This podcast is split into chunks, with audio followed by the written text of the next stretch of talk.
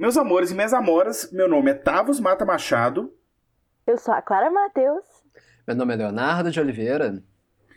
E no Mimimídias em prosa de hoje, a gente está recebendo o Isaac Ness para falar sobre a diversidade, ou talvez a falta de diversidade, no vídeo ensaio brasileiro. Isaac, é um prazer incomensurável te receber aqui, de verdade. E tá tudo bem com você? Gente, primeiro, obrigado pelo convite. Para mim, é assim, tô lisonjeado de todas as formas possíveis. E tá tudo bem. É, se inscreva no meu canal. Já vou mandar o jabá agora, que é pra não esquecer depois. Se inscreva no canal do Isaac.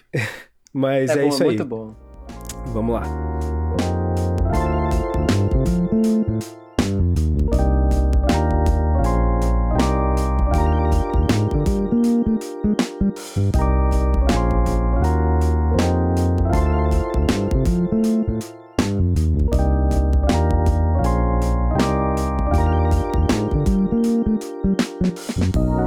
É, aproveita e fala um pouquinho do seu canal primeiro, então. Explica como que é o seu projeto, quanto tempo que você está fazendo, o momento que você Tá. está tá passando. Conta um pouquinho do seu trabalho antes da gente entrar pro papo.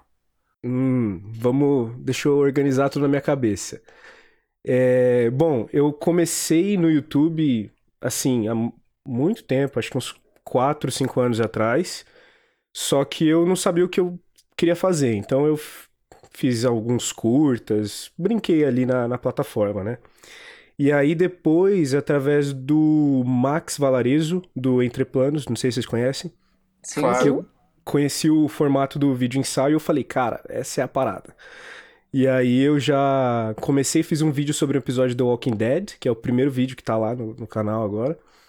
E aí foi indo, e, e a- agora a gente tá com cento e algumas, cento e alguma coisa mil inscritos, que pra mim, nossa, é, não, não consigo nem imaginar o que são 100 mil pessoas. Mas, é, e é isso, é, são vídeos ensaio principalmente a respeito de, de cinema e TV. E às vezes eu falo de algum, alguns outros conteúdos, mas é principalmente esses dois aí. Inclusive, parabéns aí, né? Alcançando os, os 100 mil. Eu vi você soltando tweets, tem vídeo lá no, no seu canal e tal. Foi mais ou menos recente, né? Parabéns. E já deixando registrado isso aí. Muito bom. Obrigado. E o canal do É. Isaac é ótimo. Entre os canais de vídeo ensaio, é um que eu sempre recomendo para as pessoas que estão procurando começar a ver o gênero, porque são discussões de muita qualidade, assim. É difícil achar no YouTube brasileiro vídeos tão bons quanto os do Isaac, então fica aí minha recomendação para vocês irem lá conferir. É, não, é isso aí. É fácil de acompanhar, é tranquilo, é bacana, muito bom. Total, é, É, incrível. Inclusive, recomendando pra quem gostou de Love, Death and Robots, né? Aproveitando ali que teve o vídeo da Clara, que fala de um dos episódios. Lá o Isaac Ness, ele fala também do Zima Blue, que é sensacional. Então já fica aí as recomendações de cara sobre o Isaac Ness especificamente, né? Caramba, quantos elogios, cara.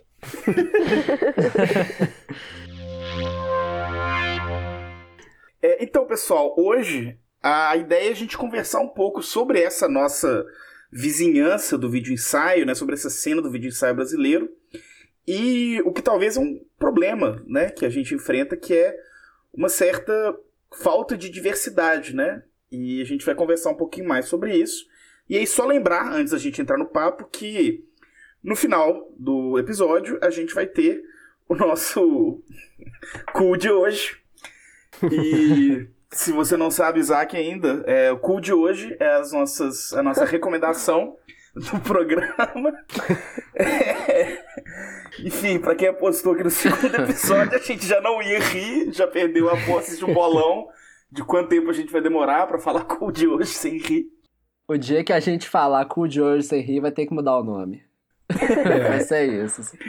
E aí o nosso cu de hoje vai ser a recomendação de algum produtor de conteúdo, algum criador de conteúdo, criadora de conteúdo, que não seja um homem branco heterossexual. Legal. E, enfim, e aí no final a gente vai, vai ver a recomendação de cada um aí.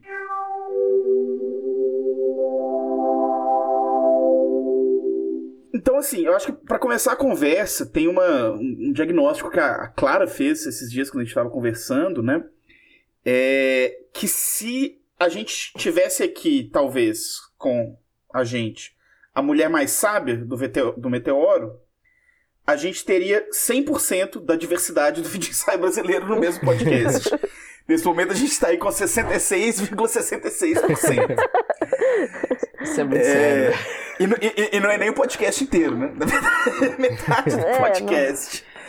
É, eu, vou, eu, vou, expulsar vocês dois, Tavos e Léo, e vou chamar a mulher mais sábia para gravar comigo e com o Isaac. E aí a gente tem 100% de 100% do podcast. Então, Legal. Finalmente ser, ser preto vai ser um benefício.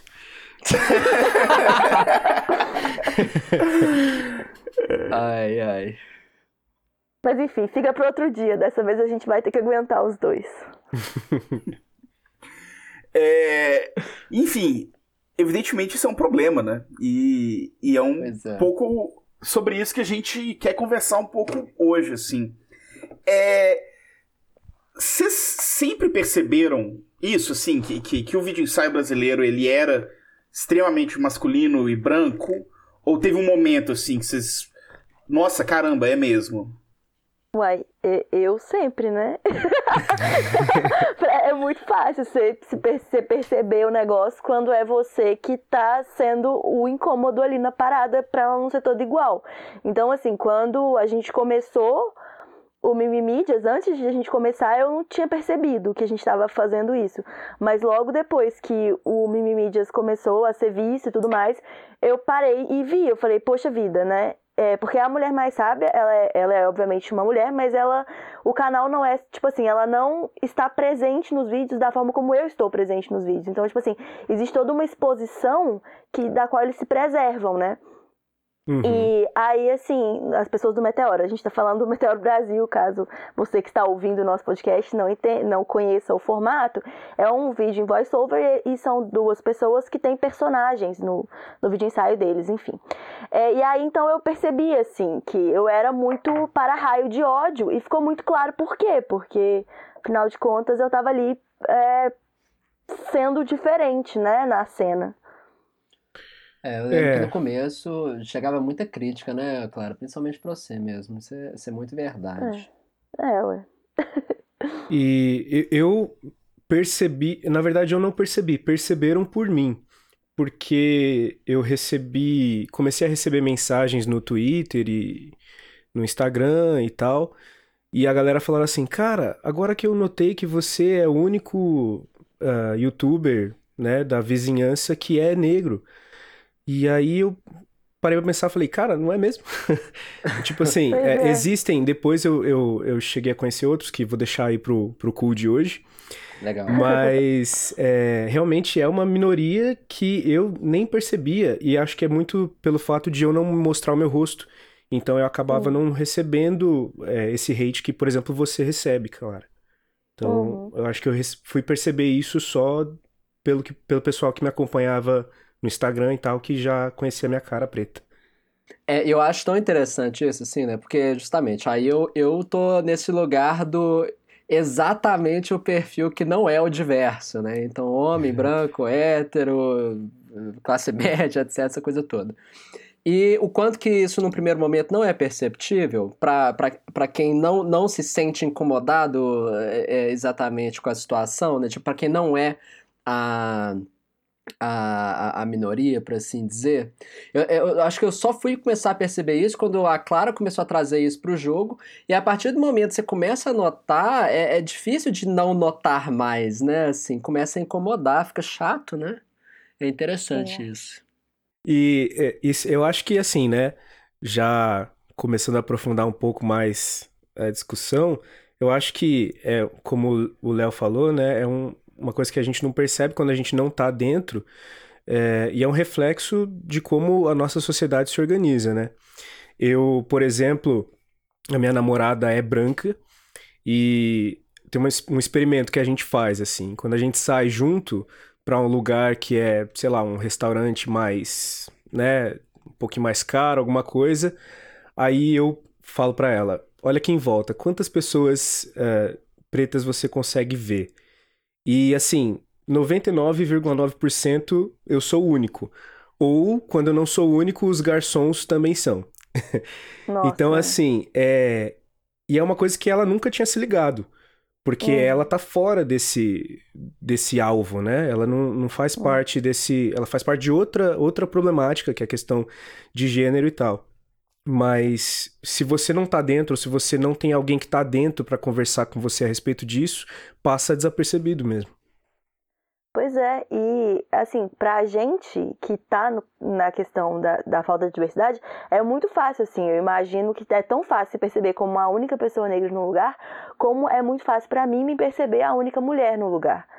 É, até mesmo porque muitas vezes dá medo, dependendo da situação. E isso é uma coisa que é- foi muito recorrente na minha vida, assim, é, em momentos no quais eu obviamente não sentia medo, mas que eu tava entre amigos e tudo mais, assim. Muitas vezes na minha vida eu fui a única mulher do lugar. E assim, pra mim é tipo, não, não existe esse tipo de situação. E eu não me perceber assim, porque pra gente, a gente. É, é uma coisa estranha, né? A gente se sente disruptivo da, da questão, Sim. assim. E olha que, que legal. É, eu, por exemplo, é, eu e minha namorada, a gente mora longe um do outro, então a gente tem que sempre pegar ônibus e tal. E a gente descobriu aqueles aplicativos de carona, etc. E aí eu pegava carona pra ir lá, peguei algumas vezes e tal, com pessoas desconhecidas, sem problema nenhum. E aí eu falo, pega também, fica mais barato e tal. Mas ela falou, Uhum. olha, eu preciso ver primeiro se a motorista é mulher e tal. E é uma É coisa que pra lógico. mim nunca passa na minha cabeça, assim. Então você tem que estar dentro, né? E, e pra questão do, do gênero, é uma coisa assim que mexe com a sua segurança, né, cara? Ser uma mulher no meio de Pois é. homens, você tá em perigo, realmente. É, é pesado, é pesado. E a questão é que, o que, que aconteceu? Eu percebi, começou a me incomodar muito, e eu passei isso muito pros meninos, nessa época que a gente estava começando, assim, que o canal teve um boom, na, é, e não foi exatamente na época do vídeo do Rick and Morty, demorou um pouquinho, mas foi por causa do vídeo do Rick and Morty. E eu, e nessa época que o canal começou a crescer, Sempre que eu postava vídeo, vinham uns comentários muito nada a ver com o que eu tava falando, e uns comentários violentos, umas coisas estranhas, a ponto de eu chegar e pensar, gente, eu preciso sair do Mimimídias pro projeto e pra frente. Porque o que a gente tem de diferente de vários canais que estão crescendo muito, sou eu. Então, tipo assim, se eu aqui com a minha cara de mulher, isso assim, aqui nesse canal, eu tô deixando ele pra trás e é um projeto que eu acredito tanto, então eu preciso avisar pra vocês que eu vou sair do projeto, porque pra mim não faz o menor sentido eu ficar me matando de trabalhar pra esse negócio dar certo, sendo que eu sou o problema, porque as pessoas não querem ouvir uma mulher falando. E então foi essa vez que, tipo, eu, eu cheguei à conclusão, assim, depois de muito pensar que não adiantava ficar dando muro, mu, assim, em ponta de faca, porque o público do canal é masculino e a galera não queria ver meus vídeos, assim, eu cheguei nessa conclusão. E é, é pesado, né? É, é difícil. Nossa, demais. E- e- eu, eu lembro que a gente teve uma conversa muito séria sobre isso, né, Clara? Assim, você Foi, falando né? coisas e falou assim: tá, beleza, mas a gente vai ter um canal pra ser mais um canal igual todos os outros. Sem, tipo assim, não faz sentido também, né? Não, você você tá falou, né, incomodando. Léo? Aí você falou, e se você sair, eu saio também. É, não quero ser esse canal, não.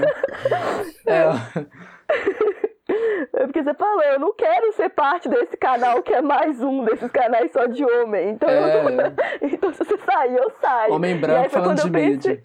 Vocês É, sabem que eu tem uma coisa curiosa, que quando eu conheci o canal de vocês, por causa do, dos recomendações do, do YouTube ali, eu assisti tipo uns três vídeos da Clara seguidos. Então eu achei Ó. que o Mimimídias fosse um canal da Clara e que vocês fossem Que tipo uns sidekicks dela, assim, sabe? aí depois que eu vi, acho que o vídeo do Léo, aí eu entendi qual que era a parada. Mas eu falei, nossa, cara, um canal de vídeo ensaio de uma mulher. Mas é também de uma mulher. Mas tá bom, tá legal. Já é alguma coisa. É. É, e vocês acham, gente, que, que essa alteridade né, no, no, no espaço afeta a produção de vocês? Assim, o que vocês falam, as pautas que, que, que vocês abordam. É, é, é uma questão, assim, eu, eu, eu sinto que é muito, assim, né? Não, sentido, tipo assim, ah, não, a Clara Mulher ela só vai falar de gênero. Não nesse sentido, mas no sentido que é, existe toda uma dimensão discursiva que só a Clara pode dar para um determinado tema. Eu acho que, assim, a gente mencionou o Love, Death and Robots, né? Acho que o vídeo meio gaze não faria o menor sentido. Acho que primeiro, assim, eu e o Léo não teríamos feito, não teríamos tido insight para aquele roteiro. E se, sei lá, porventura, aquele roteiro existisse, a Clara tivesse escrito e a gente tivesse entregue, eu, eu sinto que ele não faria o menor sentido, né? Assim, porque. Mas ele talvez acho... performasse na plataforma muito melhor. Porque o nosso público, que é masculino ainda no Mimimídias, talvez levasse isso muito melhor da boca de vocês do que da minha, né? Então tem esse lado também. Sim. sim. Eu não sei se é a escolha mais a melhor escolha para a plataforma que esses assuntos venham de mim, né? Mas enfim, isso já é outra discussão, né? Mas eu não tenho tanta certeza porque a nossa audiência ela tá bem crítica, né? De uma forma positiva, sabe? Assim. Cada vez mais. É, pois é, né? Então. E esse foi galera... o vídeo de e esse vídeo é a melhor performance desse ano, né? É o ah, vídeo é? mais visto desse ano, é. Eu acho que, ah. se, se, não é ele, é o da, da, marca do Bolsonaro, mas eles são, tipo, pau a pau. E eu, mas eu acho que ele tá na frente. Interessante. Doido, sabe? É. Mas porque eu fico pensando que tem uma coisa aí da natureza do vídeo ensaio, né? Que a gente cansa de falar, assim, é que o vídeo ensaio ele é teórico, ele tem o rigor metodológico, ele tem. Mas o vídeo ensaio ele também tem o, o sensível, né? O afeto, né? É. Ele, ele é estético. Ele vem de si, né? Tem muito de nós num roteiro, né? E acho que assim, todos os canais de vídeo ensaio têm isso muito forte, né? Assim, mesmo aqueles que a gente não vê a cara das pessoas, que a gente nem sabe quem elas são, tipo Antídoto, tipo Meteoro, a gente. Existe um afeto por trás de todo o roteiro, e aí eu acho que quando. A gente tá falando de algo que faz sentido, ainda mais quando são questões tão críticas, né, assim, e, e, que faz um sentido muito real na vida de quem tá tanto escrevendo quanto entregando o texto. Sei lá, eu, eu sinto que, que, fica mais legítimo. Não, não uma simples questão de, ah, não, só mulheres podem falar sobre machismo. Não nisso, mas que, tipo assim. E eu acho que o vídeo do, do, do Love, Death and Robots ele é muito legal por isso, assim, porque é uma coisa muito tipo assim: olha, isso aqui é real, isso aqui é o que eu passo todos os dias da minha vida. E, uhum. e, não, não, não é só uma elucubração teórica, é também, mas uhum. tem as duas dimensões. Eu acho que o vídeo ensaio é muito próprio, muito adequado para isso, assim, também, saca? É, e eu acho que no, no caso de vocês, por exemplo, que vocês mostram o rosto, é, tem ainda mais dessa carga emocional, né? Porque quando a Clara uhum. tá falando do meio gays lá naquele vídeo, é uma mulher. Então não é só assim, não tem só a voz de uma mulher, não é só um, uma narração, ela tá colocando a cara a tapa, né? E eu acho que isso é muito significativo na plataforma no momento que a gente está vivendo hoje, né? Em que as mulheres que falam, fazendo trocadilho aí com o nome de vocês, mas toda uhum. reclamação que a mulher fala é mimimi né? É, então, quando é. você vai falar de alguma coisa, você tá dando a cara a tapa, literalmente, quase, né? Então, é. isso é, é, forte, é poderoso. Mas, Isaac, tem uma coisa. O seu canal, você estava falando isso, a questão, ah, muita gente não sabe que eu sou uma pessoa negra. Mas só gente muito desatento, porque o seu avatar no YouTube indica é, então. claramente então. que você é uma pessoa negra, né? Exato. É, é assim, né? É, agora com esse avatar novo tem isso, mas antes era um logo lá, bem feião, é, porque eu não sou o Leonardo. é, não, fala, fala assim, ó, é, é vernacular, é naif. É, então. Eu não, não é exatamente que ele era feio, mas ele era muito fácil de passar desapercebido, né? Seu logo, Sim, exato. Seu logo anterior. E aí eu coloquei meu rosto, muito por isso mesmo. Eu achei que eu precisava, sabe, fazer, me fazer mais conhecido não no sentido de, de, de, popularidade, mas no sentido de as pessoas saberem quem eu sou, né? Porque, é, por exemplo, eu tenho alguns vídeos que falam sobre uh, questões raciais no canal. Acho que o mais que, que, que é mais uh, que está mais explícito é o do Pantera Negra que eu falo sobre. Uh... O que, que eu falo naquele vídeo mesmo? É, eu falo sobre como a, o, escudo é, do Capitão América ele é um, uma representação de o que a gente faz com a cultura negra, né? Que você vai lá e pega lá o material que vem todo da, da África, que vem todo da cultura afro-brasileira, aqui no, no, caso do Brasil, afro-americana, e aí você remonta e você pinta com as cores da sua bandeira e você coloca no herói do seu, do seu país, né? Eu falei é, mais focado na, na questão da, da, da, música, né? Mas o, o, feedback daquele vídeo foi assim, foi quando eu percebi que fazia diferença ser negro no YouTube.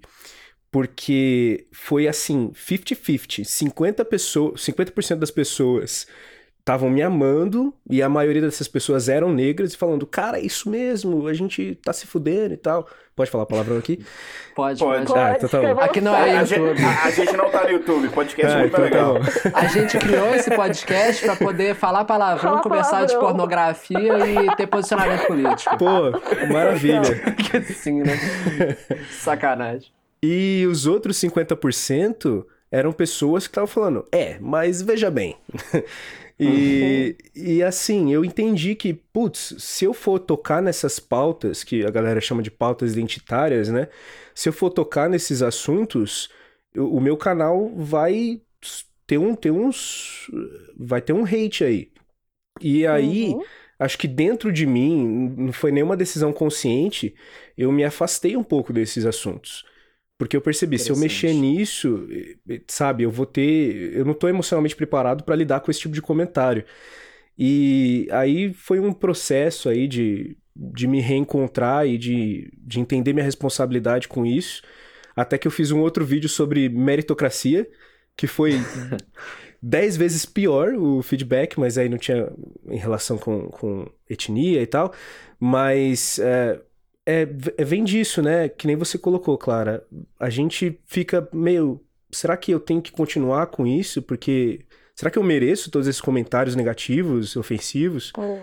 Mas por outro lado, a gente tem a responsabilidade, né? Tipo, eu tenho uma responsabilidade com todos os outros moleques negros de fazer o que eu tô fazendo, né? Interessante. Aham. Porque É exatamente isso que eu sinto. É isso. Assim, é, quando pra mim ficou muito claro que eu não ia parar, foi quando eu comecei a receber com mais frequência comentários, especialmente teve, teve uma discussão em específica no num vídeo, eu não vou saber que vídeo que é, mas eu acho que é no nosso vídeo sobre vídeo ensaio, que a Mulher Mais Sábia e uma outra produtora de conteúdo de um canal menor, a gente estava conversando sobre essa questão, assim, sabe, sobre ser mulher. A menina começou me perguntando se eu conhecia outras criadoras brasileiras de vídeo ensaio para recomendar. E aí o que eu falei para ela é que no Meteoro tem a mulher mais sábia e aí é que eu infelizmente não tinha ninguém para recomendar para ela. E assim, e aí ela falando sobre o tanto que era importante para ela me ver ali. E uma outra, uma outra menina que me tocou muito assim no Instagram, que me mandou uma mensagem falando é, que ela não conhecia, nunca tinha visto nenhuma mulher que ou nenhuma pessoa no geral que fizesse doutorado. E que pelo YouTube foi a primeira vez que ela viu uma pessoa que faz doutorado e que é uma mulher e que fala de coisas que ela gosta e que isso faz ela se sentir muito capaz. E é uma menina novinha. E aí eu fiquei pensando, poxa vida, né? Se existe esse buraco e se eu tô aqui pra alguém, eu não posso sair daqui e deixar o buraco, porque senão a pessoa vai cair no buraco, entendeu? Ela vai acreditar que ela não pode fazer as coisas que ela quer. Então eu preciso estar aqui para mesmo que seja passe tanto de gente simplesmente pisando na minha cabeça, vai ter alguém que vai olhar para mim e vai agradecer antes de pisar na minha cabeça, talvez. Mas assim, de qualquer forma, é, sentir essa necessidade de tapar o buraco ali, sabe? De dar o. fazer pezinho, sabe? Tipo, não, então sobe aí, vamos lá. É, vamos sim. junto, tá foda aqui, mas vale a pena porque tem gente que olha pra mim e fala: obrigada, eu tô te enxergando e pra mim é importante saber que você está aí, né? Enfim, Uhum. ainda que esse aí seja muito ilusório, porque eu não tô em lugar nenhum, né? Eu tô, eu tenho um canal no YouTube só, qualquer pessoa pode ter, enfim, gravo vídeos com amigos meus no finais de semana. E eu tô fazendo, estou estudando, tipo, não, não sou nenhum caso de sucesso. E fica parecendo arrogante falar, estou aí. Mas enfim, de qualquer forma, pra uma menina de 15 anos, é legal olhar e pensar, nossa, doutorado, eu posso fazer doutorado, eu posso estudar é, mídia. É uma referência, né? E eu acho É. tão interessante assim. É porque, de novo, assim, eu, eu, eu voltando, né? Enquanto homem, branco, hétero, certo, não sei quê, é, é, é muito difícil da gente sentir essa dor da, da representatividade, né? E, e é tão. é, Foi, foi tão legal, assim. Eu lembro quando saiu o filme do Pantera Negra, o quanto que foi interessante ver é um bando de menino também, fantasiado, assim, se sentindo, se vendo lá. E eu tava pensando aqui, como que eu posso falar, assim, pra, pra gente que já se sente representada e acha que essa coisa de representatividade é só, que nem tava falando, é só mimimi, entre aspas, né? Nessa, nessa, nessa ideia. E aí eu tava pensando, é, é, é, só uma sombra, tá? Essa metáfora. Ela não, ela não equivale em nada, assim, em termos de potência. Mas não é muito da hora quando a gente vê um brasileiro ou brasileira lá fora, sei lá, talvez concorrendo ao Oscar, concorrendo ao Nobel, que é uma. A gente vendo nós, enquanto brasileiros, frente ao mundo que já é hegemonicamente, sei lá, é dominado pelos Estados Unidos, não é da hora quando a gente vê que a gente está lá também? Agora imagina isso levado para outra potência, onde é, é sobre a sua existência e onde é o tempo todo da sua vida você não se vendo nos lugares, né?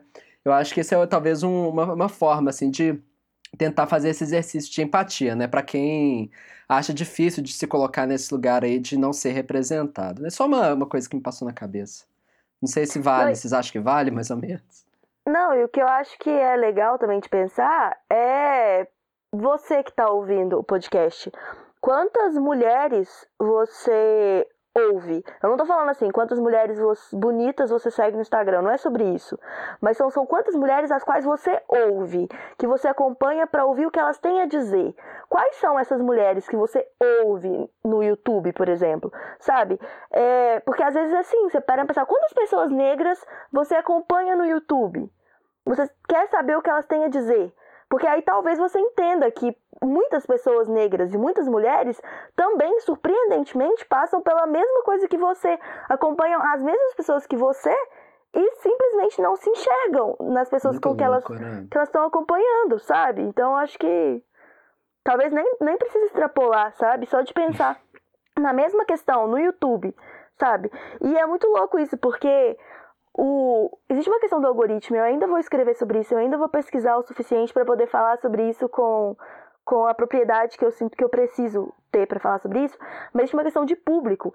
E que eu assisto vídeos no YouTube de uma forma que eu recebo indicações que eu tenho certeza que elas não são por nada além do meu gênero. Tipo, aparece umas coisas que não tem absolutamente nada a ver com nenhum interesse que eu já tenha demonstrado na plataforma, mas que é por causa de gênero. Tipo, o YouTube enfia na minha goela abaixo vídeo de famílias felizes. Pessoas que fazem, mulheres que fazem vlogs mostrando os filhos e mostrando viagem, família e mostrando esse tipo de coisa. E eu já tive que falar que eu não tenho interesse nisso milhões de vezes. E ao mesmo tempo, é a mesma coisa, vídeos de maquiagem. Mas vídeos de maquiagem eu até assisto alguns. Mas assim, é uma forma que o YouTube coloca aí, tipo, vídeo de esmalte. Não tenho nenhum interesse em vídeo de esmalte. Mas, assim, é porque eu sou mulher, o YouTube quer que me mandar esse tipo de vídeo.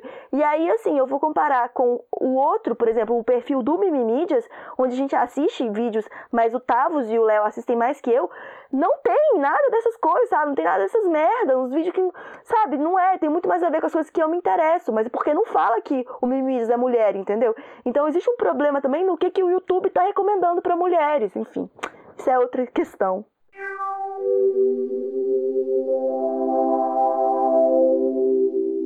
É, né, isso eu acho que entra um pouco no, no próximo assunto, assim, que, que na verdade é como que vocês enxergam o público do vídeo ensaio brasileiro, né? Porque a gente diagnostica que existe esse problema em quem produz, né? Mas em quem recebe.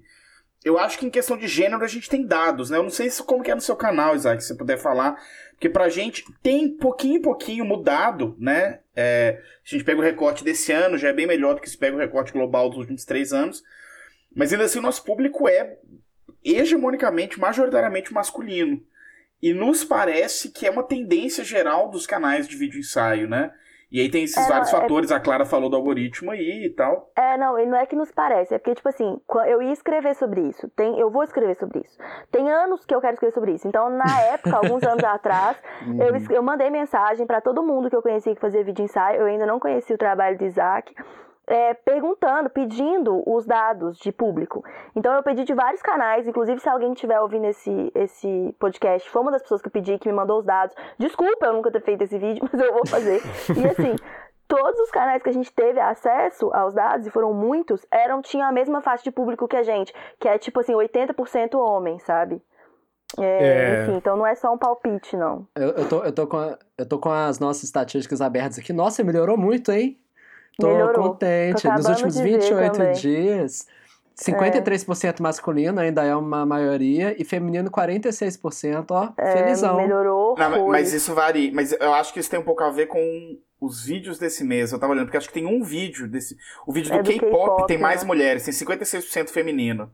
E aí você é. pega a estatística dos últimos 28 dias, ele dá uma, uma enviesada aí.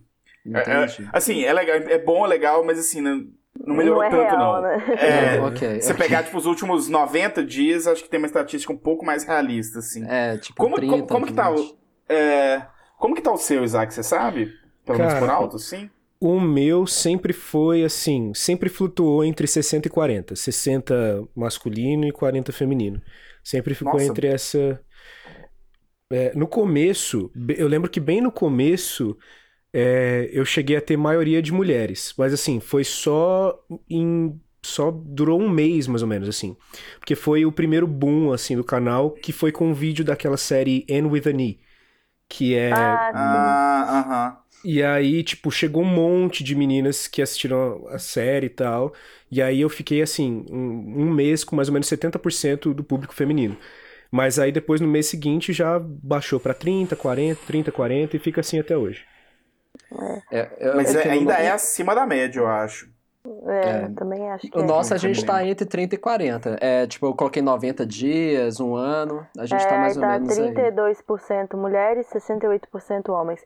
E assim, isso. e isso porque é um canal que eu existo, né? Que é um canal que tem uma, uma mulher presente. Uhum. E é um canal onde a gente tem essa consciência, e isso é uma coisa que me incomoda há muito tempo.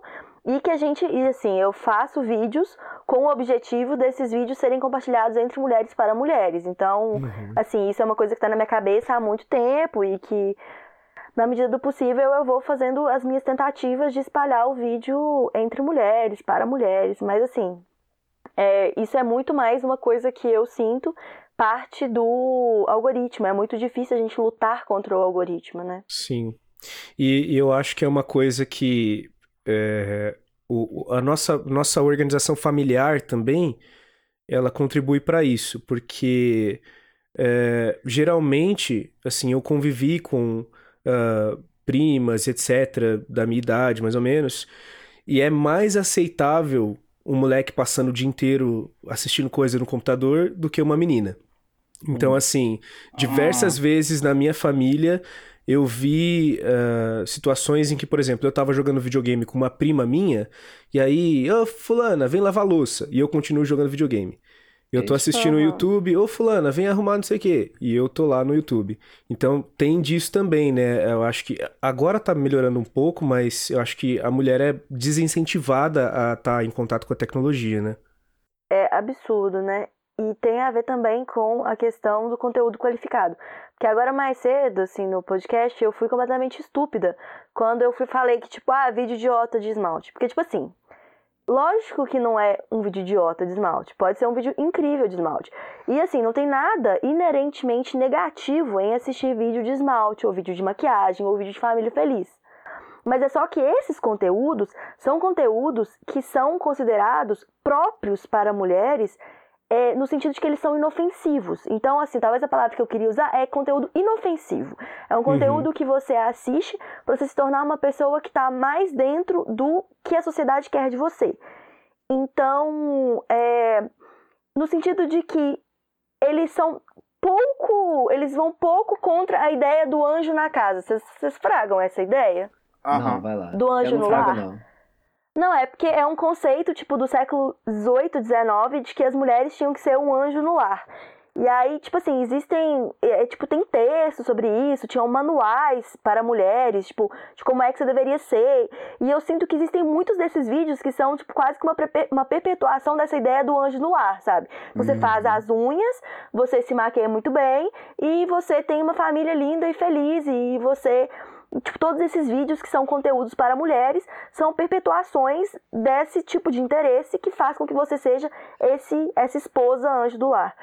E que é só isso, assim. E aí a questão que o nosso vídeo, os vídeos do Mimimídias, os vídeos do Isaac, são vídeos que eles propõem discussões e eles propõem pensar. E muitas vezes é um tipo de, de conteúdo que ele é estudado, que ele é um conteúdo mais elaborado, que ele requer um nível de instrução.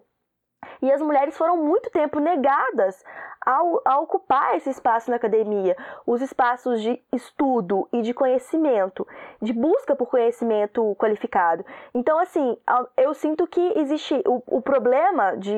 Não existe problema nenhum em nível de entretenimento de assistir esse tipo de vídeo. É só que esse é o tipo de conteúdo para a sociedade que faz mais sentido. Então faz muito mais sentido que o tempo que uma mulher passa na internet, ela esteja vendo vídeos que vão perpetuar essa ideia dela ser um anjo no lar, do que vídeos que vão contra essa narrativa, que vão ser vídeos que inspiram pensamento crítico, que vão ser vídeos que fazem com que ela tenha contato com coisas que a avó dela não tinha possibilidade, que é isso, é o que se produz na academia, por exemplo.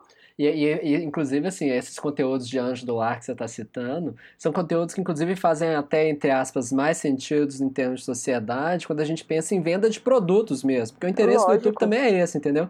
Então, ali tem um negócio de, maquiagem, esmalte, não sei o que. É muito mais fácil de vender uma coisa ligada a isso, né? A gente vê também o quanto que é... Que é difícil, às vezes, de relacionar alguma coisa, vender com pensamento crítico, né? Direto a gente tem coisas desmonetizadas justamente por causa disso, né? Inclusive. Aí o, é, o YouTube ele vai arrumar qualquer desculpa que ele puder para poder enfiar esses produtos goela abaixo de quem for, né? E aí o resultado é perverso, né? Foda mesmo, complicado. E você vê que louco também, né? Porque, por exemplo, nesse tipo de conteúdo, a maior parte das mulheres que fazem é branca, né? Aham. Uhum. E eu acho que isso tem muito a ver com a noção de que não. Hoje talvez seja um pouco melhor, mas não tem muito produto estético para mulher negra. Uhum. Que seja para a pele da mulher negra, para o cabelo da mulher negra e tal. E, e também, se a gente for viajar um pouco mais, a gente pode pensar até que existe um, uma, um pensamento aí por trás dos, do algoritmo que tem a ver com a questão de classe, né? Porque a pessoa preta, uhum. ela vai ter muito menos poder aquisitivo para comprar produto do que uma pessoa branca. Então, uhum. você vende esmalte, vende batom, vende isso aqui para a mulher branca, a mulher negra. Uhum. E aí a gente tem é, blogueiras e tal, negras, cada vez mais, ainda bem. Uh, mas você vê que é uma minoria e você vê que elas que tem que se organizar, né? Tipo, ah, vamos, eu arrumei aqui um produto, fui lá, procurei não sei aonde que serve para minha pele. E enquanto as mulheres que fazem vídeo de esmalte têm 300 mil produtos e opções para usar, né? E é. eu mesmo tenho, tenho, tive grandes questões é, com o meu cabelo a minha vida inteira, assim. Porque eu tenho cabelo duro, armado, e aí eu não via esse tipo de. de não, vi, não via como cuidar do meu cabelo, assim, não, não, não tinha produto, não tinha. É, eu não aprendia a fazer isso, minha família não me ensinava a fazer isso, eu não sabia o que fazer. Então tinha um negócio, um bom bril em cima da minha cabeça que eu não sabia como lidar. E, e aí, quando eu entendi, quando eu comecei a, a ter contato com, com pessoas eh, negras em lugares eh, de destaque que eram vistas como pessoas bonitas e tal, não sei o quê. Eu comecei a entender, olha, eu posso fazer o cabelo igual esse cara aqui. Então acho que até nesse conteúdo, nesse tipo de conteúdo do, do, do tal do anjo do lar, a gente a, até dentro disso tem outro nível de, de segregação que é dentro dessa parte de, de etnia, né? Não, é total isso. E faz todo sentido quando a gente pensa na questão de pautas mesmo do feminismo e do feminismo negro, né? Porque existe toda essa questão das mulheres brancas que elas não querem mais serem entendidas como unicamente pessoas que são bonitas e desejáveis, é, enquanto muitas mulheres entendem que o feminismo existe uma questão que, que, o que elas querem muito é se entenderem enquanto pessoas que são desejáveis, porque elas não ocuparam esse lugar ainda. Então existe toda aquela questão das mulheres brancas pensarem: "Ah, fim da monogamia, quem precisa disso?" E as mulheres negras tipo: "Eu quero um cara que me assuma", entendeu? Eu nunca tive isso, eu nunca tive essa questão de, de ser uma pessoa desejável e, e viver um relacionamento exclusivo e, e etc. Então faz todo sentido, é realmente uma pauta quando eu falo sobre essa questão do, do anjo do lar, isso era o que se esperava de mulheres brancas no século XVIII. Isso não era uma demanda para mulheres negras, não era esse o papel das mulheres negras na sociedade. Então, até sim, existe também ainda um, um recorte de, de etnia e é muito louco isso. De É. fato. Não sei se vocês conhecem o, ator, o autor James Baldwin. Ele é um cara negro e gay. E ele escreveu um livro que é bastante erótico, assim, tal, com um protagonista gay. Mas no livro o protagonista é branco. E aí, quando ele lançou esse livro, foi, assim, a, comunidade negra... Como assim, cara? Você é gay, você é negro, você deve- deveria estar falando do seu, da sua experiência, né? E aí o que ele respondeu, até hoje eu reflito bastante, porque ele fala assim: gente, eu entendo, mas baby steps, sabe? Tipo, são duas discussões diferentes. Eu preciso discutir primeiro, porque também tá na minha existência ser gay. Então eu preciso primeiro discutir isso para depois disque- discutir o que que é ser negro e gay, porque já é outra parada, é outra experiência, é um outro leque de, de, de problemas que abre aí. Então é, é interessante a gente ter essa noção, né, de que eh, Até pra existe a ser mais experiência. didático, né? Exato, exatamente. E voltando um pouco pro, pro vídeo ensaio, mas ainda mantendo nessa questão do. é, da, da- questão racial, vocês conseguem perceber algum recorte racial no público do vídeo ensaio? Eu te- porque eu tenho a impressão. Só que é foda porque, diferente do, da questão de gênero, a gente não tem a estatística do, do Google, né? Assim, a gente não tem uma estatística tão, tão é, consistente, mas com a experiência que a gente tem de conhecer inscritos, né, seja no Discord, seja pessoalmente, seja É gente eu branca. tenho uma impressão muito forte que é é hegemonicamente branca. O, o É, público não. também. É, E eu acompanho isso com as fotinhas de avatar de gente que me segue no Twitter e, e gente que me segue no Instagram. Eu- isso já também é uma constatação que eu tinha, assim. Não só nesse nicho menorzinho que a gente tem de, de apoiadores e inscritos com que a gente interage mais, que são, na sua maioria, pessoas brancas, mas também, assim, nessa grande massa, assim. Eu sinto que a, a sensação que eu tenho é que também é um público branco. Isaac, mas e, o que, que você sente no seu canal? Fiquei curioso agora. Comigo, cara, é... eu tenho uma experiência bem, bem diferente. No canal em si, eu percebo que a maioria do pessoal é realmente branco e tal. Mas tem um negócio que eu faço que é eu tento não colocar é, link no, na descrição para minhas redes sociais. Né? De vez em quando eu coloco e tal. Porque eu quero. É um negócio meio esquisito da minha cabeça, mas eu quero que a pessoa que vá me seguir, ela realmente queira me seguir, entendeu? Eu quero que ela vá lá e vai me procurar e vai me achar, entendeu? E o que acontece é Quase que. uma gincana, né? É, quase uma gincana. Sacanagem. E aí, o que acontece é que a maioria das pessoas que me segue de fato nas redes sociais é negra. Mas a maioria do pessoal que é do canal, só do canal, é branco. Eu não sei ainda como entender esse fenômeno, mas é uma coisa que acontece. É um grau de É. engajamento, né? Não sei. É o nível de identificação, talvez. É, pode é ser. interessante, é. Porque ao mesmo tempo, claro, você tava falando assim, ah, que a gente vê pelas fotinhas do perfil que é mais branco, mas ao mesmo tempo eu, você e Tavos, três brancos, né? Lógico, assim. é. Total. Aí eu, né? eu fiquei pensando quanto que isso pode ser reflexo, né? Outros criadores, assim, às vezes, que foquem mais nessas discussões, né? Será, como é que será, assim, a, a, a, a, a parcela, né? Assim, a divisão dos públicos deles, né? Eu fico curioso. É, eu acho que também tem a ver com pauta, né? Por exemplo, o quadro em branco, é, e- e- Interessante. eles falam bastante sobre hip hop, sobre cultura hip hop em geral. Uhum. E eu percebo que bastante, se for lá ver os comentários deles, bastante gente é negra, bastante gente preta, mulheres, homens, enfim. Apesar dos dois não serem, né? Então, tem um pouco a ver com pautas também. Eu acho que vocês, é, pelo que eu vejo, e até pela questão de lugar de fala, etc., vocês não discutem muito essa questão de pauta em relação à raça. Então, talvez não, não mexa muito nesse. não toque muito nessa questão, né? É, tem dois vídeos que a gente falou, na verdade, eu acho, né? Que é o Uhum. do Luke Cage, que é mais, na verdade, sobre gênero, sobre masculinidade, né? Mas assim, mais espaço por raça, e o do Pantera Negra.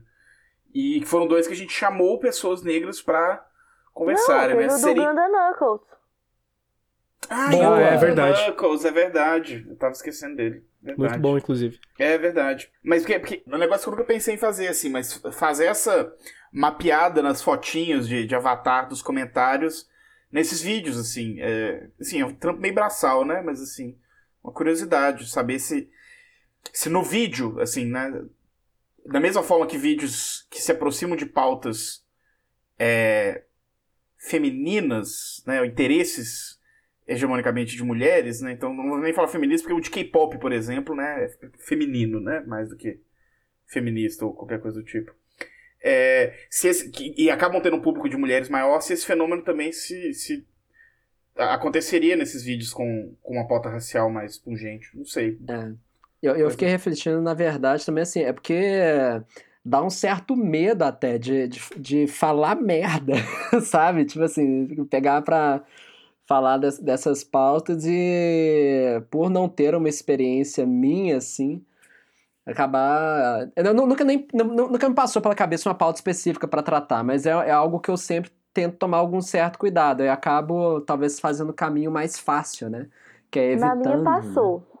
Eu quis muito falar sobre um assunto, mas eu até comecei a pesquisar, eu escrevi um rascunho e eu não fiz, mas porque eu, eu sinceramente não me senti em posição de chegar em nenhuma conclusão e eu fiquei pensando, ah, esse vídeo vai ser só uma pergunta, vai ser meio estranho, assim, que é sobre a questão do é, blackface com GIF. Você já viu essa discussão? Você já viu, Isaac? Não. Eu, eu parei de usar vários GIFs depois que você falou disso. É, eu parei também. Então, Isaac, a questão é a seguinte. Eu até mandei para os meninos textos na época, quando eu comecei a pensar sobre isso, mas é que muitos GIFs, que são muito famosos na internet, são com pessoas negras e uhum. são usados por pessoas brancas. E aí a ideia, e tipo assim, são vídeos muito, são gifs muito caricatos assim, tipo muito escandalosos, tipo mulheres uhum. muito agindo dessa forma carica, de caricatural negra assim, tipo de ser muito expressiva e não sei o que, que tem. E a ideia era que existiam algumas pessoas negras que estavam questionando esse blackface, assim, de você participar da internet, mostrando as suas interações com forma de gif, usando pessoas negras, sendo que você é uma pessoa branca. Putz, muito legal. E, era, e é uma coisa que eu fiquei, tipo, pirando nisso, assim. E tanto que é isso, assim, você vai no GIF. Faz esse vídeo, Clara. Que vídeo Faz bom. esse vídeo, Clara. Mas eu não, não vou fazer esse vídeo, porque o que acontece? Não, eu posso fazer esse vídeo de colaboração com alguém. Vamos fazer junto, Isaac, então. Pô, demorou. Mas, assim, eu, eu tenho muito material e tudo mais, mas assim, eu não. Eu fiquei assim, sabe? Eu senti que precisava de dar um passo que eu não sabia nem para onde ele era e nem me senti confortável em andar com o assunto mesmo. Uhum. É, eu eu não sei como o que, o que pensar. Porque assim, por exemplo, é, eu quando toco em pautas em, em, relação à raça, tô tranquilo, né? Tô no meu. Supostamente estaria no meu lugar de fala, mas ainda assim não é bem tão preto no branco. Literalmente. Porque que acontece? Eu sou mestiço, né? O meu pai é preto e minha mãe é branca. Então eu tenho algum, algumas características físicas do meu pai algumas da minha mãe. Então, por exemplo, eu tenho cabelo afro, mas a minha pele não é tão escura. Então tem, tem todas essas questões aí, né? E aí tem aquela toda aquela discussão de colorismo, né? Que você Sim. pode se encaixar em diversos níveis ali de, de privilégio, dependendo da, do tom da sua pele, né? Mesmo sendo negro. Então, por exemplo, é, se eu for falar de, de um tema que seja relacionado à raça, uh, qualquer que seja ele, eu preciso pensar também se, do meu ponto de vista, que é um moleque preto, mas que foi criado numa família branca, se eu tô realmente falando com propriedade daquilo, né? Então, é, é uma discussão muito complexa essa, né? De, é. de lugar de fala. E eu, eu acredito. É, tem uma coisa que o MC da fala que, que eu gosto bastante, que é, é, Você não precisa se censurar de falar as coisas que você fala se elas são realmente a verdade, são coisas certas, né? É, mas você precisa ter respeito com todo mundo que falou antes e que está falando é, uhum. ao mesmo tempo, né? Então, se eu for falar da experiência de alguém que é, que é extremamente discriminado por causa da cor da pele em si, eu preciso entrar no lugar daquela pessoa, preciso chamar aquela pessoa, preciso conversar com aquela pessoa. Eu não posso assumir que só porque eu sou negro, filho de negro, eu sei como são todas as experiências de pessoas negras no mundo, assim. Não é bem assim, né? Claro. Gostei muito dessa abordagem, Isaac. Dá para outras pessoas lerem, né? Pessoas que sentem isso, né? Que dói nelas às vezes. E uma coisa que você falou também que eu gostei é sobre é, se entende também onde que você tá nesse lugar, né? Qual que é o seu lugar, né, para poder falar dessas coisas e não se colocar como sabichão, né? Acho que Putz, interessante é. essa reflexão. Vou pensar nessas coisas aí, achei legal.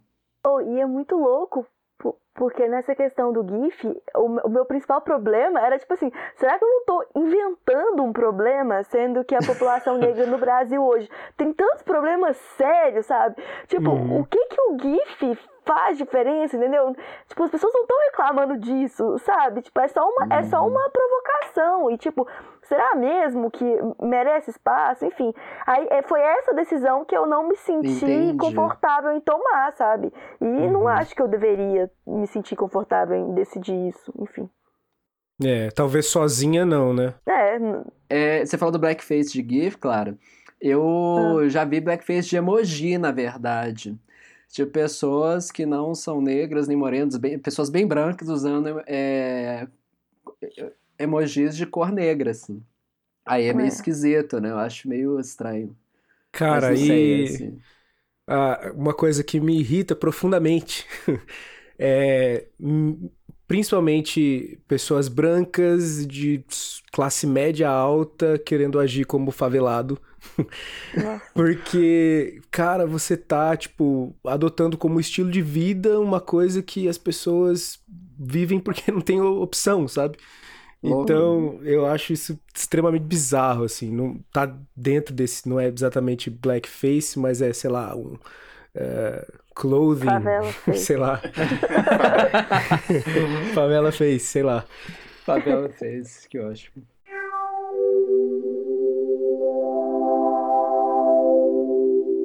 Bom, gente, e caminhando aqui, então, pro final da nossa conversa, pra gente ir amarrando o papo de hoje, é aquela pergunta sempre difícil, né? O que fazer? A gente consegue pensar em estratégias e formas mais amplas de ter uma, uma cena de vídeo ensaio, uma produção de vídeo ensaio na, na internet brasileira, no YouTube brasileiro, mais diversa, né? O que vocês acham que tem, tem saída para essa situação que a gente tem conversado hoje? Putz, eu, eu acho que é, a gente tem que chamar a gente, assim, inspirar pessoas, né? Que é meio que o que a gente já tá fazendo, como a Clara disse, né? Pessoas, meninas de 15 anos que vêm falar com ela e, putz, você tem, você tá fazendo doutorado, que incrível. Eu acho que o caminho é esse, a gente eh, sendo quem somos, né? A Clara sendo mulher, eu sendo preto, outros criadores que estão localizados aí em, em minorias, sendo quem somos, continuar produzindo o que produzimos. Porque eu acho que só, só isso já é um convite para quem também é preto, para quem também é mulher, para, putz, eu também quero fazer.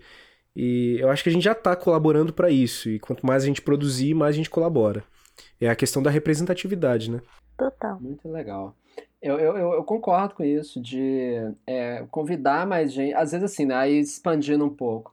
Ah, por exemplo, eu não, eu não, eu não me enquadro em nenhum grau, assim, de diversidade, até onde eu sei, assim. Mas não seja por isso, né? Nada impede de eu convidar pessoas para conversar, é, usar dessa plataforma que a gente tem construindo, assim, vem construindo, né, que é o- junto com o nosso público e tudo mais, para poder trazer a voz desse pessoal, às vezes ir até esses lugares onde essas pessoas estão, às vezes usar referências, né, pesquisadores, né, que, que tenham esse background, assim, também, ah, diverso, né, que nem eu estava pesquisando outro dia, aí eu fui ver todos os artigos que tinham usado de referência, era de homem velho branco, velho, nossa, assim, tá errado isso, né, mas é uma coisa que acontece, assim, e muito, né? Eu acho que é um pouco por aí. Eu gostei muito disso que você falou, né? Às vezes é, é- rola esse desbravamento do mato agora para numa próxima geração. Aí, já- próxima geração eu falo, sei lá, cinco anos, né? Porque a internet é muito rápido. daqui a Sim. cinco anos aumentar muito esse número de pessoas que estão aí, né? Interessante isso. É, eu boto muita fé no que você falou, Isaac, mas. E, e eu acho que é, que, é, que é um papel extremamente importante que vocês cumprem, né? E que é muito importante que ele continue a ser cumprido naturalmente, né? Mas eu fico pensando também, e, aí- e é, é foda, né? É, é- é o famoso papo do estrutural, né? Porque tem coisas que elas são estruturais, Uhum. né? Sim. Então existe, enfim, é, o conteúdo que a gente produz, né? A gente fala muito sobre como que é um conteúdo qualificado. E aí existe uma questão de é, uma, uma falta de acesso estrutural à, à formação, né? Assim, então, é, e várias coisas, assim, de ter é, acesso à tecnologia, né? De ter acesso à, à formação acadêmica, de ter, enfim, etc, etc, etc, etc. E aí, assim, e aí é foda, né? Porque é, embora a gente possa fazer esse trabalho, né, de a gente, assim, vocês mais ainda, né, de dar um exemplo, né, de, de, de servir é, em alguma medida de espelho, é, também existe essa to- toda essa questão que, que é mais estrutural, né? Então acho que também assim é importante demandar e, e fazer o que for possível, né, de políticas mais amplas de, de trazer essas pessoas para para dentro desse espaço de é, discursivo, né, que, que, é, que é o YouTube, que é o vídeo ensaio, que é a academia, etc. Uhum. É, e aí eu fico pensando, por exemplo, teve um evento que, que a Clara foi convidada para ir falar algumas semanas atrás, que era um evento basicamente assim, para meninas, é, várias delas me pareceram de periferia, a Clara pode corrigir ou não, mas assim, Não, era assim, é porque é um evento que para meninas de 8 a 15 anos e era é, meninas pagavam ingresso menos meninas de que eram consideradas de comunidades vulneráveis, que aí para elas era de graça. E aí teve um, um público considerável assim de comunidades vulneráveis, sim. E aí eu acho que assim, esse tipo de coisa, e, e aí assim, trabalhos, né, de, de, de, de cursos de formação, é, todo tipo de trabalho que, que leva uma. Que, que leva esse tipo de.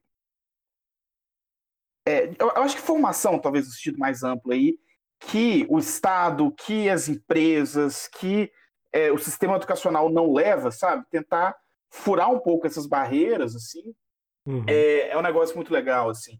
Eu fico pensando muito, assim, é uma pessoa um pouco controversa, mas o, o Anderson França, que ele tinha o.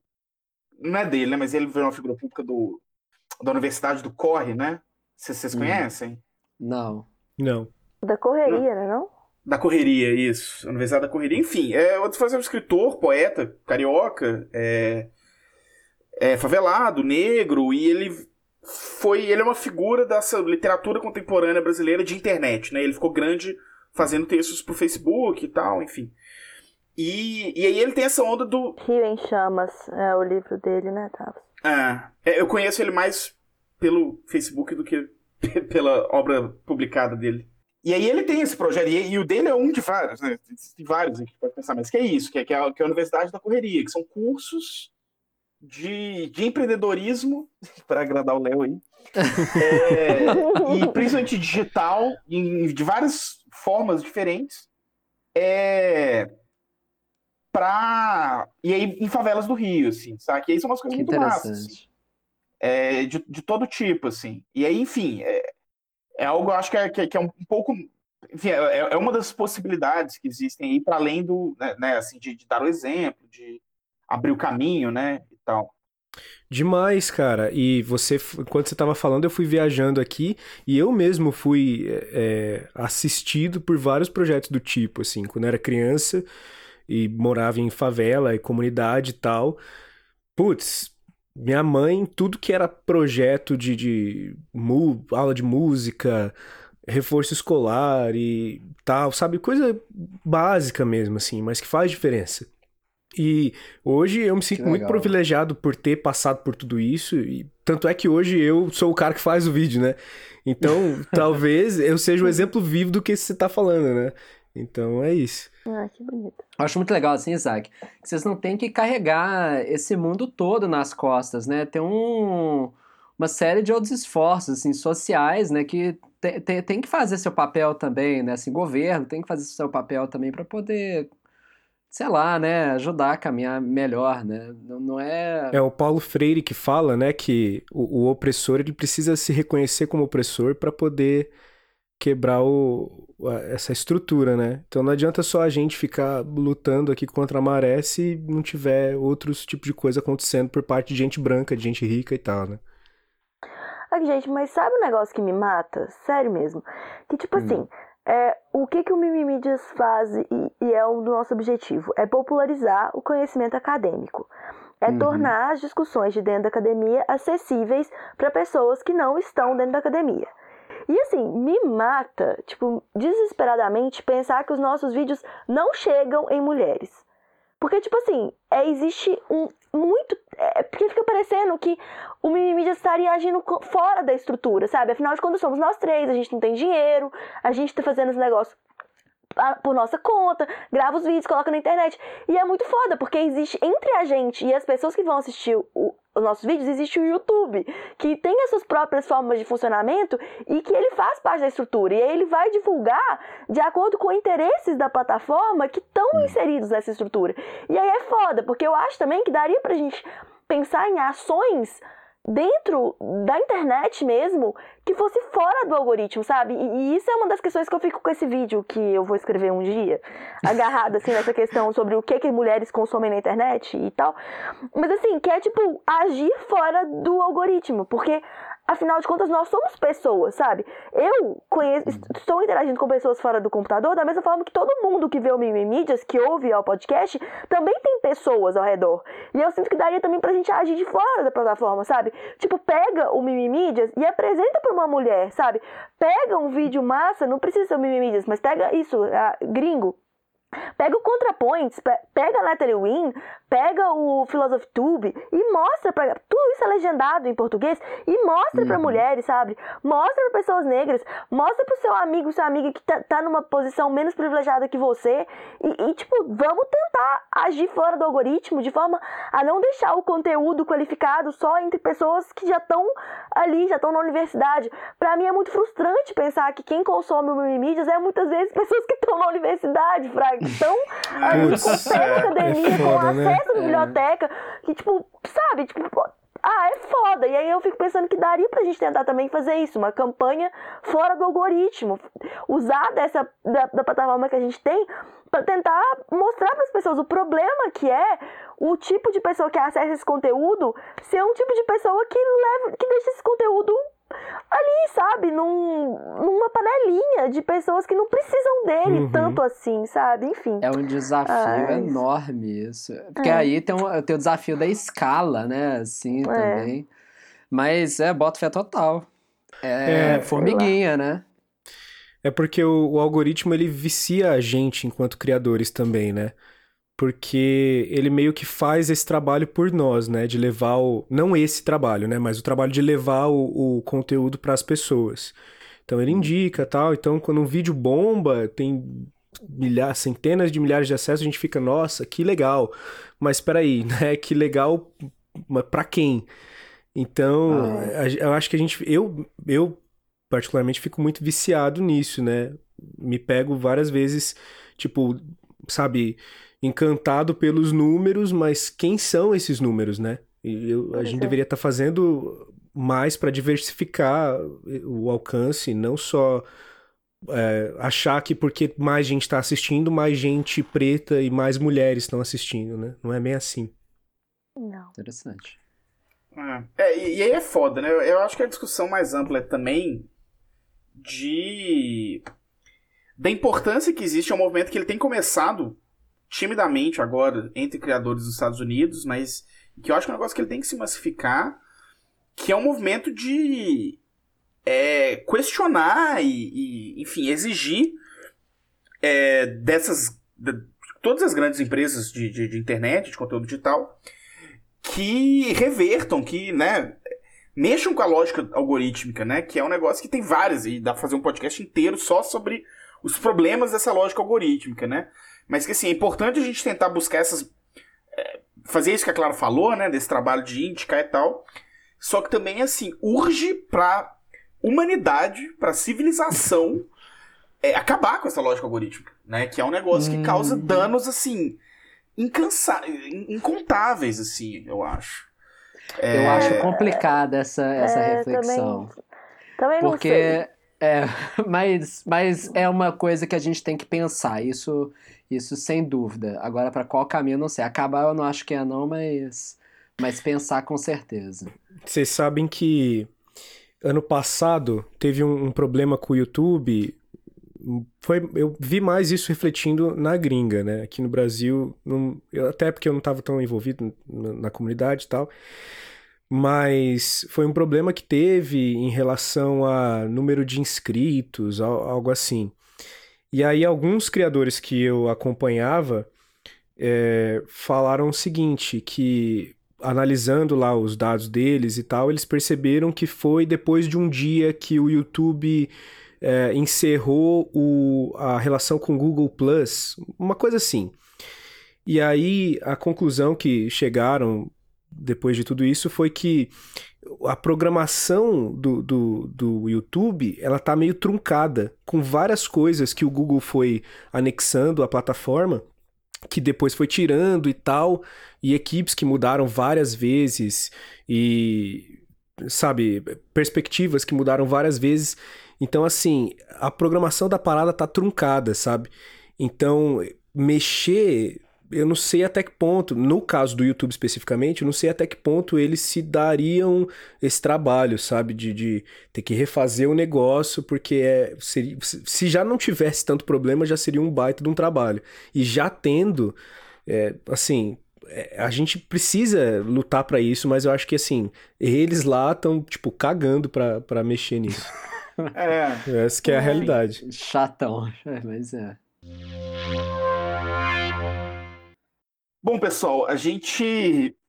Acho que se tem uma coisa que a gente conseguiu ver na conversa é que o buraco é fundo, né? E que, que todo esforço é necessário para a gente conseguir sair dele, né? E conseguir construir não só uma cena de vídeo ensaio, como é, uma internet e uma, né, uma, constelação de produtores de conteúdo mais diversa do que a gente tem hoje, né?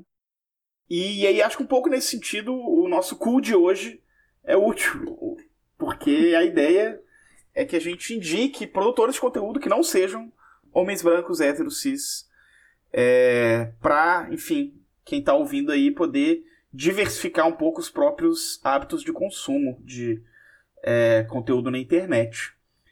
Oh, eu posso começar? Vai lá. Então vai. Porque, porque o meu foi muito por acaso. Que hoje, tipo, de tarde, eu tava, tipo, tinha terminado de editar vídeo, tava mais ou menos à toa, não tinha ideia do que eu ia falar hoje.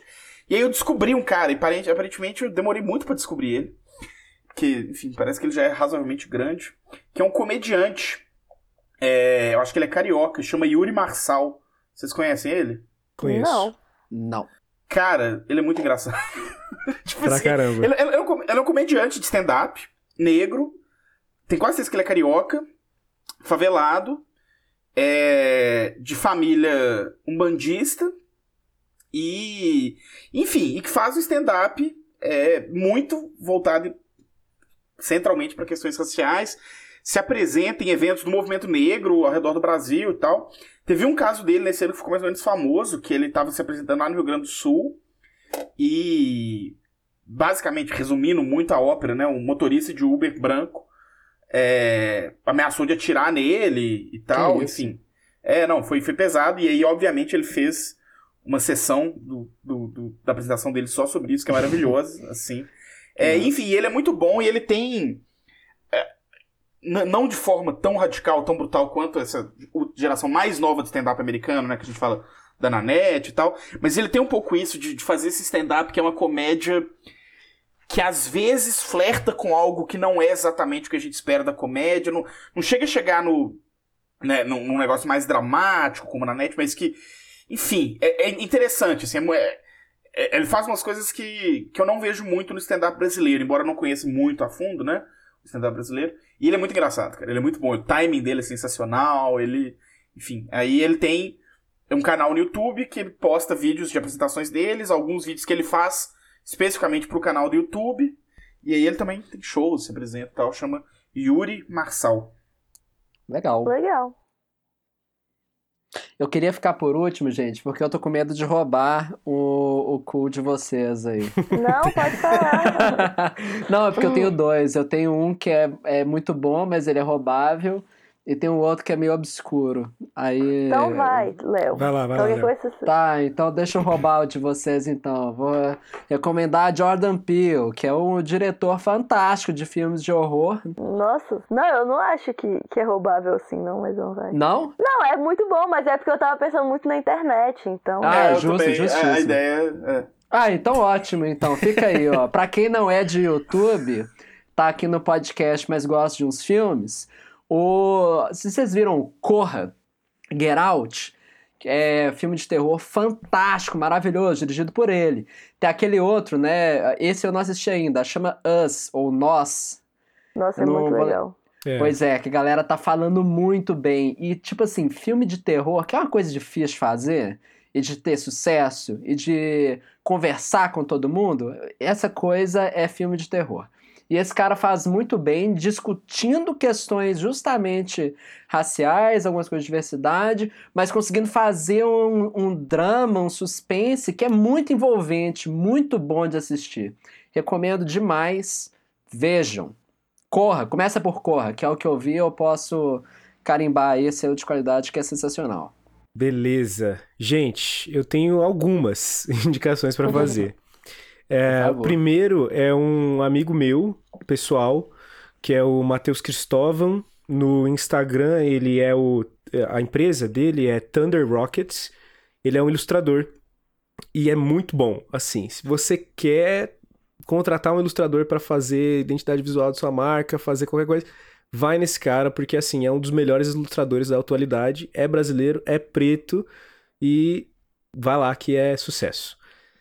Como é que é mesmo? Fala de novo. Thunder ouvinte. Rockets, de, de trovão e foguetes. Thunder Rockets. É, tá lá no Instagram e tem o perfil pessoal dele que é Matheus Cristóvão. E, em segundo lugar, eu queria recomendar o canal do Rock, não sei se vocês conhecem. É, Não. é Rock de Falcão em inglês, H-A-W-K. Hum. E é um. Eu não sei como classificar esse canal. Ah, Conheço. Mas ele é tipo tipo um vlog que são é, ele mais alguns amigos ali é, que moram eh, moram juntos, né? E eles fazem vídeos de react. É mais voltado pra comédia, mas de vez em quando tem uns vlogs mais que ele abre o coração e tal, que ele é um cara deficiente e negro, então tem várias questões aí que ele pode dizer ah, bem melhor do que todos nós a respeito dessa questão de deficiência também. É, Inclusive, ele já esteve no meu canal, eu já usei um trecho do vídeo dele ah, em um dos meus vídeos, que foi o vídeo sobre o clipe da Cia. Ah, então, se você viu esse vídeo, se você tá aqui, veio do meu canal e viu esse vídeo, aquele cara lá é o Rock. Vai lá, você vai dar uma risada, assim, porque é muito engraçado. Todos eles ali são muito engraçados, a interação entre eles é show. E pra acabar, prometo que é o último. ou, ou, não sei, tem limite? Não, pode É, falar, fica é, tá vontade. manda ver. O limite é o seu coração. É, não, e não faz sentido ter um limite que é pra divulgar pessoas É, que não exato. tem espaço de divulgação. É, exatamente.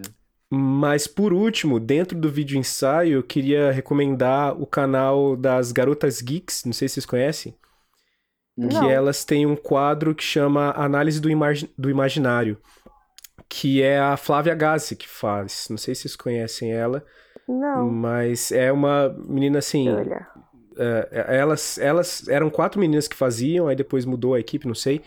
Mas tem vários vídeos ensaio sobre série e filme, etc. E é feito por ela, que é uma mulher super inteligente e tal. Então, corram ver. É muito legal. Ah, legal, vou, vou assistir. Adorei. Obrigada por Interessante. recomendação. Eu já entrei aqui. Eu tô feliz porque eu, eu recomendei três e não roubei de ninguém. Então, ufa. É. boa, boa, boa. Então, gente, a minha recomendação, é, e eu não vou usar essa palavra do nosso, do nosso nome do quadro, não, porque parece que eu tô ofendendo uma pessoa que eu curto muito. É, mas, tipo assim, ela é a minha criadora de conteúdo favorita que calha de ser uma mulher LGBT negra.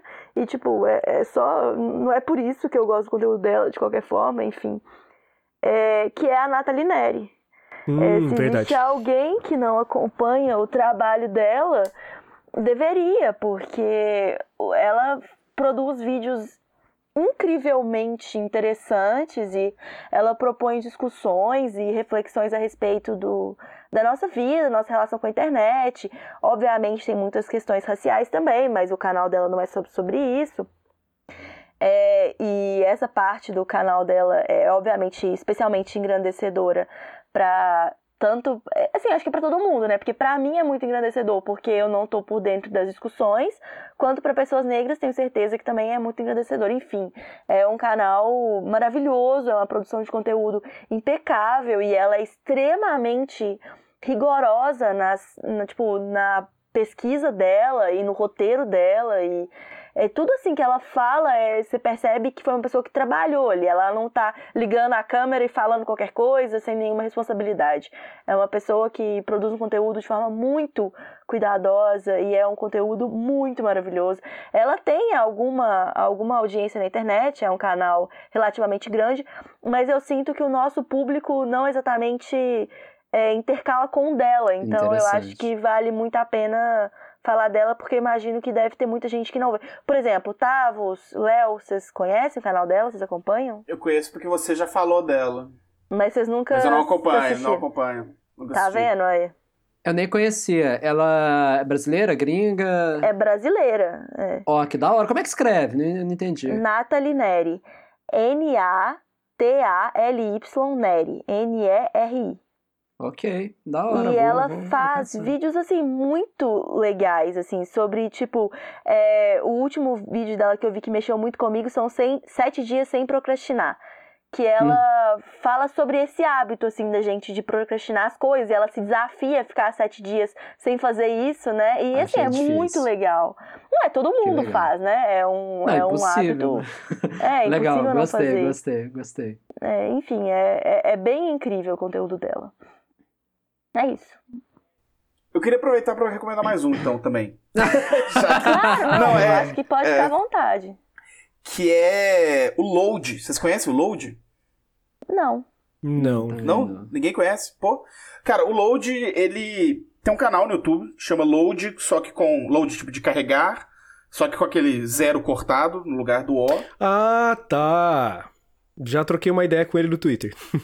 Ah, é, pois é, ele, ele tá no Twitter também, lá, atualmente ele usa Load Morales, por causa do Miles Morales.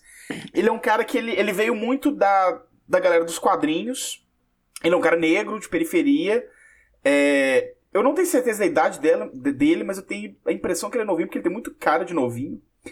É, e ele tem alguns vídeos que são. in- Inclusive, eu acho curioso que ele, ele, tem, ele tem um canal razoavelmente grande, ele tem 117 mil inscritos. Ele tem alguns vídeos que são basicamente vídeo ensaios, mas por algum motivo ele meio que não está na vizinhança. Tipo, eu não vejo uma interseção do público dele com, por exemplo, o nosso público, o público do, do, do Isaac, o público do Cari Branco, o público do Meteoro. Aham. Eu não sei exatamente o que, que rola. Mas ele, nesse ano, ele tem ganhado uma projeção muito grande, que é do caralho, né? É, ele foi uma das figuras, assim, da Perifacom. É, ele fez um vídeo recentemente com a Mikan e com... Ai, com quem que era? Bom, enfim, eu não tô lembrando, mas ele é com a com mais alguém. E, enfim, então ele tá se aproximando, né, de, de, de criadores maiores e tal. Aí ele fala muito de quadrinhos e, enfim, de, de cultura pop e tal. Mas ele tem falado muito também sobre, tipo assim, como é, sei lá, por exemplo, como é ser nerd na favela, sobre como é representatividade negra é, na cultura pop, enfim. É, e é muito massa. O Load, o canal dele é legal e ele no Twitter é sensacional. E pra quem gosta de quadrinhos, principalmente, particularmente da Marvel, é, ele é um cara muito massa, assim. Até de. Pra acompanhar notícia e tal, ele tá sempre muito atualizado com, com o que tá rolando e tal. Ele é um cara bem legal de seguir. Da hora. Legal, tá.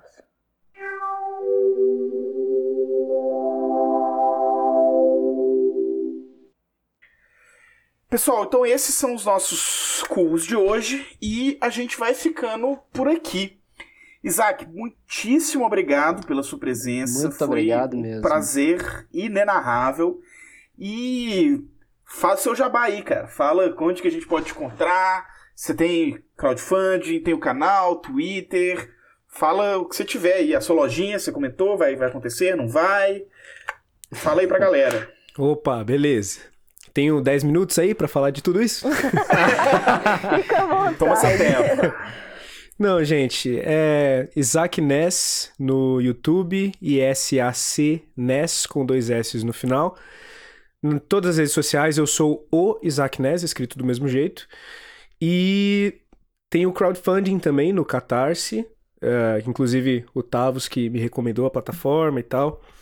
É, mas se vocês quiserem, depois de conhecer o canal e ver que o negócio é legal e quiser dar uma força, pode dar uma força lá. Ah, também é, é catarse.me barra Isaac Ness. Tudo escrito do mesmo jeito, tá? E para o próximo mês agora, não vou dar uma data certa, mas a gente vai começar com as camisetas do canal, que foram também ah, uma parceria ah, minha com uma outra artista, e a gente fez o desenho lá, pensou numa frase juntos.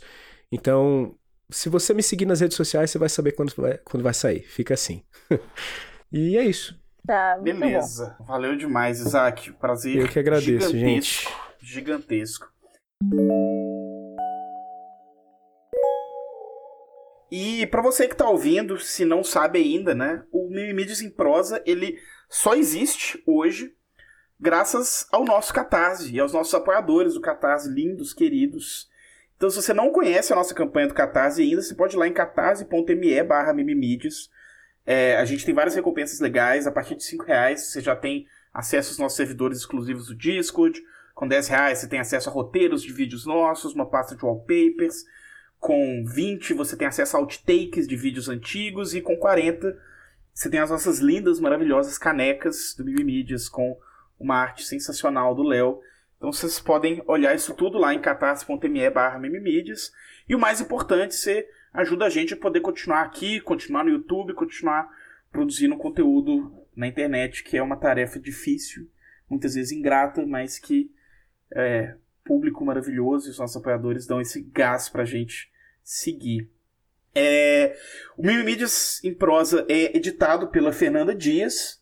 E se você gostou desse programa e gostou da edição, vai conhecer o trabalho dela. Você pode encontrá-la como Iron Fairy. É, tem o link pro SoundCloud dela na descrição do episódio. E não esquece também de favoritar ou de deixar cinco estrelas aí no seu player de podcast, que isso é muito importante para o nosso podcast poder chegar em mais gente. E deixa um comentário pra gente falando sobre o tanto que você adorou que a gente tenha convidado o Isaac nessa. A única resposta possível é muito. A única. Só vai ter isso escrito muito. Então você pode ir lá no nosso Twitter, arroba, na, arroba Mimimídias, o Twitter, e mandar muito pra gente lá. É, ou outras coisas que você quiser também mandar pra gente lá, você pode sempre entrar em contato com a gente lá e falar que você gostou muito desse episódio com o Isaac Ness, que a gente certamente gostou pra caralho. E se por algum acaso você não conhece o nosso canal no YouTube, a gente tem um canal no YouTube. É youtube.com.br estamos lá há um bom tempo, dois anos e meio aí, tem vários vídeos, É, várias coisas legais. E esperamos vocês por lá também. E a gente fica por aqui por hoje. Então um beijo no coração e até mais. Tchau, tchau, gente. Falou, tchau, tchau. Até a próxima. Tchau, gente. Obrigado.